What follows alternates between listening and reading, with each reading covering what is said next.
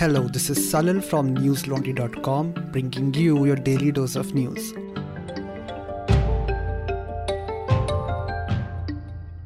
Today is Tuesday, the 22nd of February.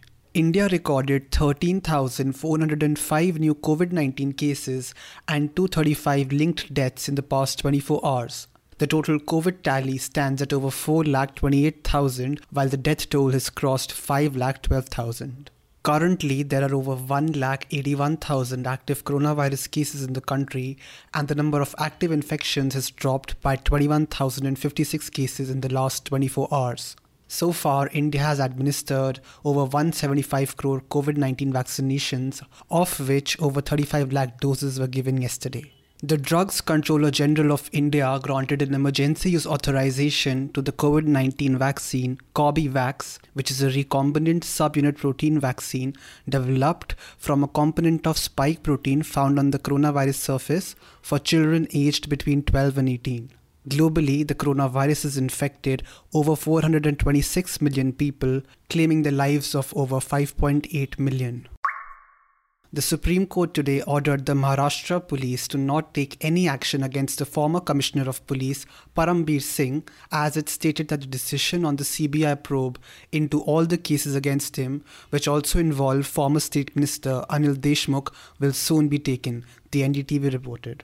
Parambir Singh was replaced as the Mumbai Police Commissioner after a bomb scare took place outside industrialist Mukesh Ambani's residence. He was then later suspended amid allegations of corruption. Singh, in turn, accused former Home Minister of Maharashtra and the NCP leader Anil Deshmukh of allegedly ordering the officers under him to collect money from restaurants and bars, thereby indulging in corruption marked by an interference in police work. He even said that Deshmukh would set up a target of rupees 100 crore every month to be collected by the police officers. Although Deshmukh denied the allegations, he resigned as the State Home Minister amid the row. Justice Sanjay Kishan Kaul, while hearing the case in the Supreme Court today, described it as a messy state of affairs. He said, and I quote, We wish to say it again. It's a messy state of affairs. Nobody comes out washed with milk in this. It has the propensity to shake the confidence of the people in the state administration and the police system, the most unfortunate system but the process of law must go on. Unquote. The CBI, represented by Solicitor General Tushar Mehta, asked for the central agency to probe in all the cases against him. The Supreme Court had earlier allowed the Mumbai police to proceed with its investigation against Singh, but had restrained them from filing charge sheets or FIRs issued against him over allegations of misconduct and corruption. The court had ordered against Singh's arrest on grounds that he must be getting hounded for filing cases against police officers and extortionists. However, seeking dismissal of Singh's plea for a CBI probe and the restriction imposed on the state's coercive action against him, the Maharashtra government has filed an affidavit for non interference in the ongoing probe in criminal cases against the former Commissioner of Police. As per reports in the Indian Express, the Dravida Munnetra Kazhagam party is presently leading in the Tamil Nadu urban local body polls as they are ahead in 21 municipal corporations and 98 municipalities. The counting of votes began today at 268 centers in the state. On the other hand, the All India Dravida Munnetra Kazhagam is leading in three municipalities and 41 town panchayats, and the Congress is ahead in three municipalities and 15 town panchayats.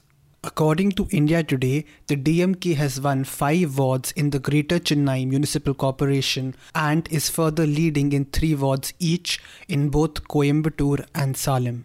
As per the Tamil Nadu State Election Commission, a total of 61 corporation ward members, 245 municipality ward members, and 1,204 town panchayat ward members are leading from the DMK. Meanwhile, from the AIDMK, 8 corporation ward members, 79 municipality ward members, and 349 town panchayat ward members are currently leading in the elections.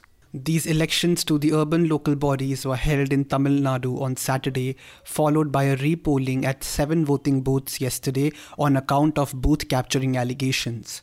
In Besant Nagar in Chennai, a DMK member had allegedly damaged the voting machine while threatening the election officials.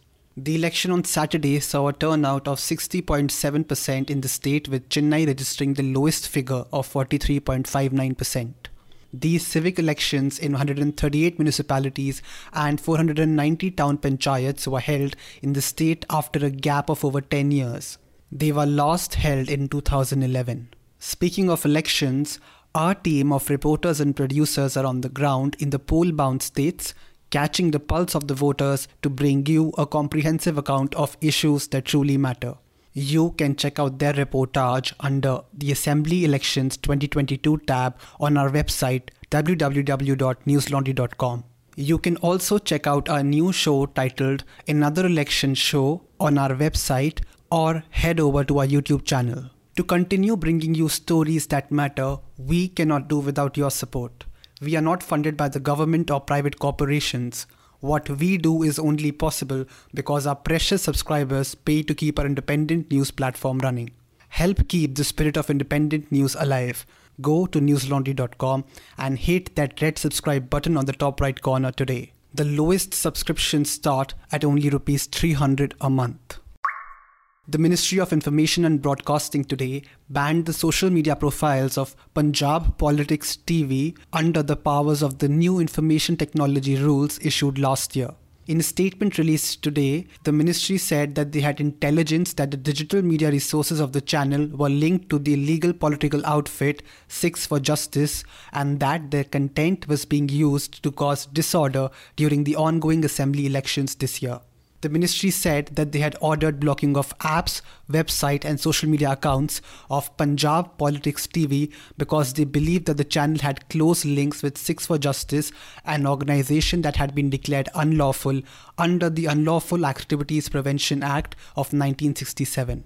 The ministry further said, and I quote, the contents of the blocked apps, website, and social media accounts had the potential to incite communal disharmony and separatism and were found to be detrimental to the sovereignty and integrity of India, security of the state, and public order. It was also observed that the launch of new apps and social media accounts was timed to gain traction during the ongoing elections. Unquote.